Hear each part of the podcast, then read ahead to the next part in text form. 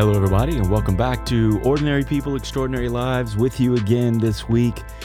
So happy to be sharing this podcast with you. Today is episode number 92. My name is Lance Bain, and it's great to have you with me on our little podcast designed to help us experience the grace of Jesus while living, leading, and overcoming the everyday challenges we face in life. I think I say it almost every week, man. We are facing challenges, aren't we? I just uh, look at how much our nation is on the brink of what feels like great division political division, racial division, financial division. Uh, so much is, is going on, and it's why we need great leadership in this hour. And so today, I want to talk to you about the subject of growing confidence. How can I grow confidence? You can, friends. You can actually grow confidence. And I want to share with you today a little secret, if you will, uh, maybe a leadership hack on how we can grow confidence. Hey, before we jump into that, though, don't forget to check out lancebain.com. You can get today's handwritten show notes that I jotted down to help me with the podcast. And at lancebain.com, you can get and access lots of other resources as well. I would love to hear from you. You can reach me through lancebain.com. You can also leave a review for our podcast. Would love to hear from you. You've been getting some comment comments through Podbean, which I really appreciate. If you could leave a review on Spotify or iTunes podcast, that would really, it literally would help us. And I would love for you to do that. And share this with your friends. If what we're talking about today is adding value to your life, why wouldn't you want to share that with your friends? So please consider sharing what we're talking about in this podcast with those that you love and those that you care about. All right, episode 92 Growing Confidence. John Maxwell says that when the leader lacks confidence, others lack commitment. When the leader lacks confidence, others lack commitment. Now, let's say it positively. When the leader flourishes or overflows with confidence, others will overflow with commitment. Others will overflow with commitment. And I love thinking about the positive aspect of that because it creates a vision. I don't want a vision rooted in lack or a vision that is primarily uh, contextualized with lack, a leader who lacks confidence others will lack commitment. Let's talk about surplus. Let's talk about abundance. Let's talk about growth and vision and having more. And so, if we flip this around, when the leader overflows with confidence, others will overflow with commitment. And so I think this is really important for us to talk about because we want our teams to be committed to the sales goal, the projects, the IT accomplishment, the ministry, the hospitality, the whatever it is that you that you're leading. We want people to have a joy-filled, uh, deep, devoted, and committed attitude and reality, a lifestyle towards our team and towards what we're doing. All right. So today we're going to be talking about growing confidence.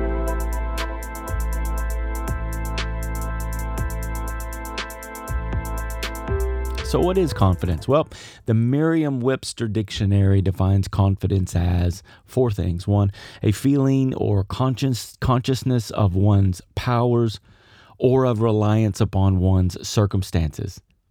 The second definition is a faith or a belief that one will act in a right and proper way. The third definition is the quality or state of being certain, certitude. And the fourth definition is a relation of trust or intimacy, a relation of trust or intimacy. I love these definitions. I think they're all very relevant and believe they're very relevant for us today because I want you as a leader to have those feelings and those conscious realities of what you've been empowered to do how you're gifted to do it, how you've been given opportunity to do it, how you're going to be resourced to make you and help you be as successful as possible as you rely upon others and you rely upon certain circumstances and situations. Confidence clearly needs to be a faith or a belief that, that you're going to act in a right way, a proper way, a healthy way, a way that's going to add value to others. And certainly, certitude is important. We don't want unstable leaders, double minded leaders, because they're unstable in their ways. We want a leader that exudes and exhibits confidence. But confidence needs to be grown in the soil of humility. We talk about humility a lot on this podcast. It pops its beautiful, it blooms like a beautiful flower almost every podcast. We get the fragrance of humility. And this is so important. Uh, and I'm going to talk about why in just a second. And a relation of trust or intimacy, that, that people can depend on us. So, this is uh, some basic definitions of confidence. Now, when I was putting these uh, notes together, what, what came to my mind was how do I help my uh, listeners understand the difference between confidence and arrogance? And I want to give you just a simple framework for that. Uh, confidence is about adding value to others. So these feelings of empowerment, this faith and belief that that you can act in the right way, the proper way, that there's a certainty and a stability to your leadership, and it's rooted in trust and intimacy. Patrick Lencioni talks about how trust is the number one and the most critical foundation to any team having success. So confidence comes because you're a trustworthy leader. Confidence then is about adding value to others. It's taking all of that stuff that we defined from in confidence and we are utilizing it to add value to others. Arrogance is about adding value to ourselves at the expense of others. So confidence is others focused, arrogance is self focused. I think that's a helpful definition for you if you're wrestling with am I confident? Am I arrogant? Well, then who is this about? Is it about others? That starts to point the needle towards confidence. Is it about yourself and your own ego and your own sense of accomplishment, meeting your own needs? That starts to smell of arrogance. And so, about others, confidence, about yourself, arrogance. Now, to the insecure, to those around you who may be insecure, maybe are growing as leaders, or they may have their own sense of arrogance, they often will confuse confidence for arrogance. And so, just because someone may come to you and say, Man, you are so arrogant, or they accuse you of an arrogant attitude. Just use this little uh, framework. Am I arrogant? That means it's about me. Or am I confident? This is about others. And, and if it's helpful and you're able to have a conversation with those people who perceive you to be arrogant or judging you that way, or they're relating to you as if you are that way, have an honest conversation and talk about how you're utilizing your confidence to add value to other people. And it would be, I think, a really insightful and meaningful conversa- conversation. So, confidence is good, arrogance is bad. Let's grow confidence.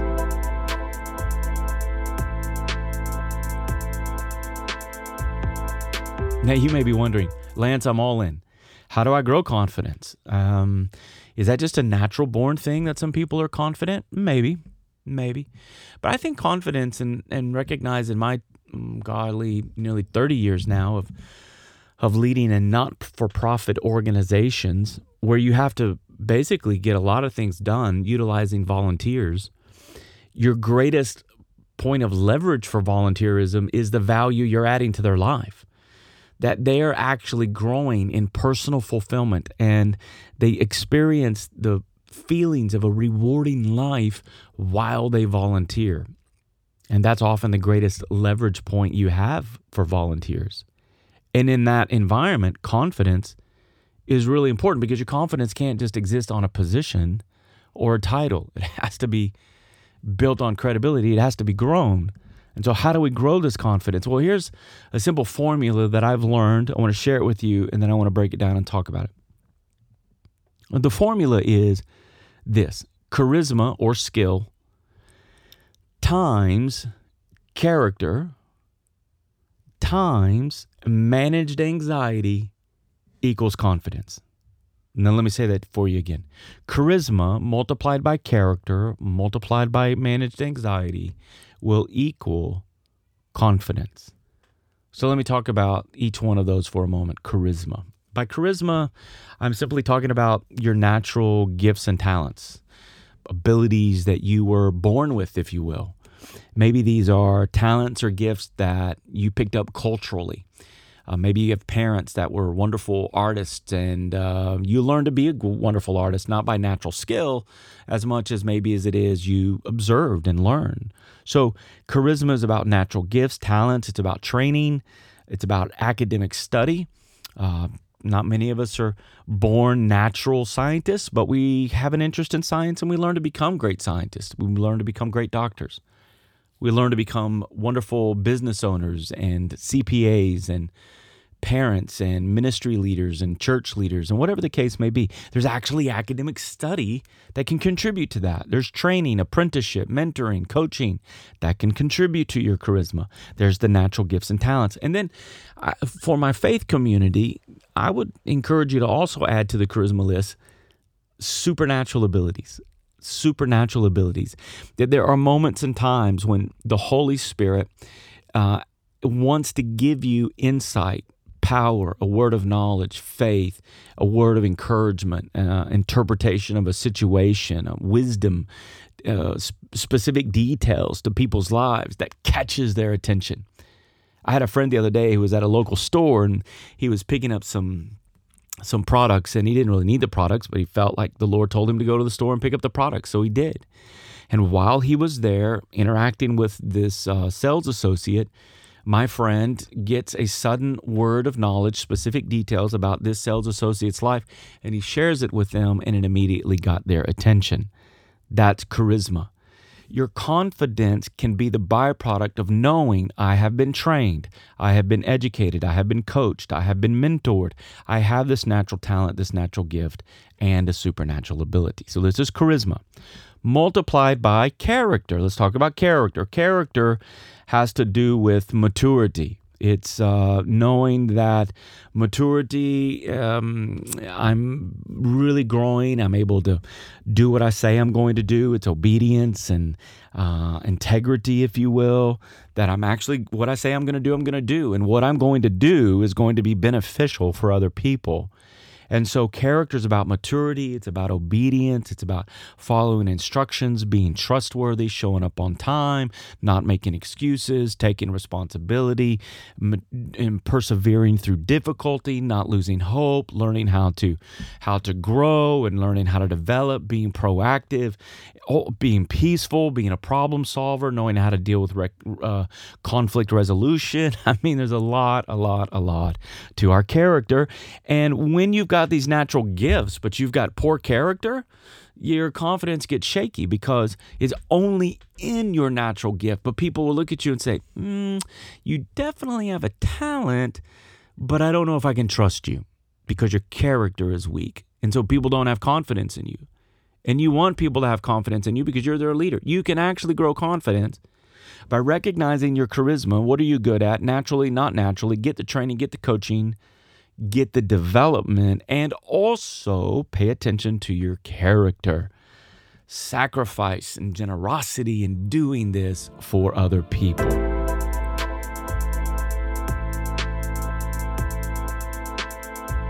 Okay, let's talk about that third piece charisma multiplied by character multiplied by managed anxiety equals confidence. Anytime anxiety or fear is in the room, you're not going to get your best self. You're not going to get the best of others because fear and anxiety suddenly uh, consumes resources that look like self protecting, managing yourself. You're not present, you're not focused, you're spiraling, you've got lots of nervous energy that is going on. And rarely in those moments, do we make the best leadership decisions? Do we rarely do we give the best leadership in those moments? And so here's how I manage anxiety. I, I was talking to a friend earlier today. I said, I often feel like every day I have a, you know, a boxing match with anxiety, and I usually win nine or 10 rounds out of a 12 round match with anxiety. It's there. I remember one time a friend of mine said, Lance, you're going to have to learn to manage your anxiety. And I laughed at that story because I thought, no, we're supposed to remove anxiety. There should be no anxiety in the life of a Jesus follower. And while you may certainly believe that, and I certainly believe that there's an element of that that is true, it's not as if anxiety is like a spirit that is just taken away from us. It's it's a product of what we're focused on and what we're believing and, and circumstances and trauma and situations a lot it's a complex thing to it but it often happens within and you can manage it so that you live hopeful you live peaceful you live confident and so how do you manage anxiety well I would encourage you, and I'm not a counselor, I'm not a trained counselor, I'm not a trained psychologist. I'm just sharing this out of my own experience of having intentionally battled anxiety now for nearly 12 years. And if you need professional help, I would encourage you to get professional help. I've seen a therapist multiple times, and they really saved my life from some very destructive things that were happening in my life. And so I'm, I'm, and I encourage my friends to go see professional counselors and therapists. And, and if your anxiety is that deep seated, you should probably consider doing that. But for those of us who anxiety is a little more surface level, it's not rooted in deep trauma you can manage anxiety by asking two questions. Number one, what do I need? Often my anxiety is just a cry, I need something. I need hope. I need belief. I need trust. I need a breakthrough. I need resources. I need a relationship. I need a conversation. I need to listen. I need this person to accomplish this thing. I need something to happen. And by simply recognizing what I need and then getting that need met, my anxiety is managed. So when you're feeling anxious, just pause and ask yourself this question What do I need right now that would help me not feel anxious? And then identify what do you want to feel? Joy, power, hope, accomplishment, fulfillment, acceptance. I mean, what is it you want? And then simply say to yourself, um, my anxiety is telling me I need something. What do I need to get to this reality? The second question I would ask is, how can Jesus help me? How can Jesus help me? How does Jesus want to be involved in this process? Because this isn't self help stuff, individuals, ladies and gentlemen my beloved friends. This isn't just self-help. This is Galatians 5:23. Holy Spirit births in us the fruit of self-control. He empowers us to manage ourselves in a way that honors God, a yielded relationship to Jesus, and expresses to others what the lifestyle of a Christian is like, even in the most difficult of situations. And so we want to bring whatever it is we need to Jesus. So if I need a conversation with a loved one to help my anxiety dissipate, then Jesus, would you give me wisdom on how to have conversation? Would you be in this conversation so that we are good listeners? Would you help each of us be honest with each other? Would you help each of us listen and meet the needs of each other? Uh, there's a lot to this manage anxiety piece, way more than we can talk about in today's podcast. I would encourage you to check out Brene Brown, some of her material. My great friend Danny Silk at lovingonpurpose.com has some fantastic material uh, on this subject of managing anxiety. And maybe beyond that, you want to consider some other resources. Dr. Henry Cloud has some great books along this subject material as well. Educate yourself, get informed, consider seeing a counselor at least for an introductory session to assess how significant and how deep is your anxiety. If you will take your charisma, your skill, and multiply it with your character and multiply that with your ability to manage anxiety, I promise you, your confidence will go straight up. It will become stronger and it will become more and more influential for you as a leader. All right, ladies and gentlemen, thanks for listening today. Episode 92 Growing Confidence You Can. I believe in you. I love you. I'm for you. You are made in the image of God. Use your confidence to add value to other people. Avoid arrogance because that's all about yourself. Grow these feelings of one's empowerment. Grow in your faith and your belief that you're going to act in a proper and healthy way. Grow in the state of being confident and certain and trustworthy in your relationship. And grow leveraging relational trust and intimacy to bring confidence to other people. You can grow that confidence by multiplying your charisma times your character, multiplied times managed anxiety, and the product on the other side of the equal sign is managed anxiety. You can do it, friends. Hey, I love you. Thanks for listening this week, and I can't wait to spend another week with you next week on episode 93 of Ordinary People and Extraordinary Lives.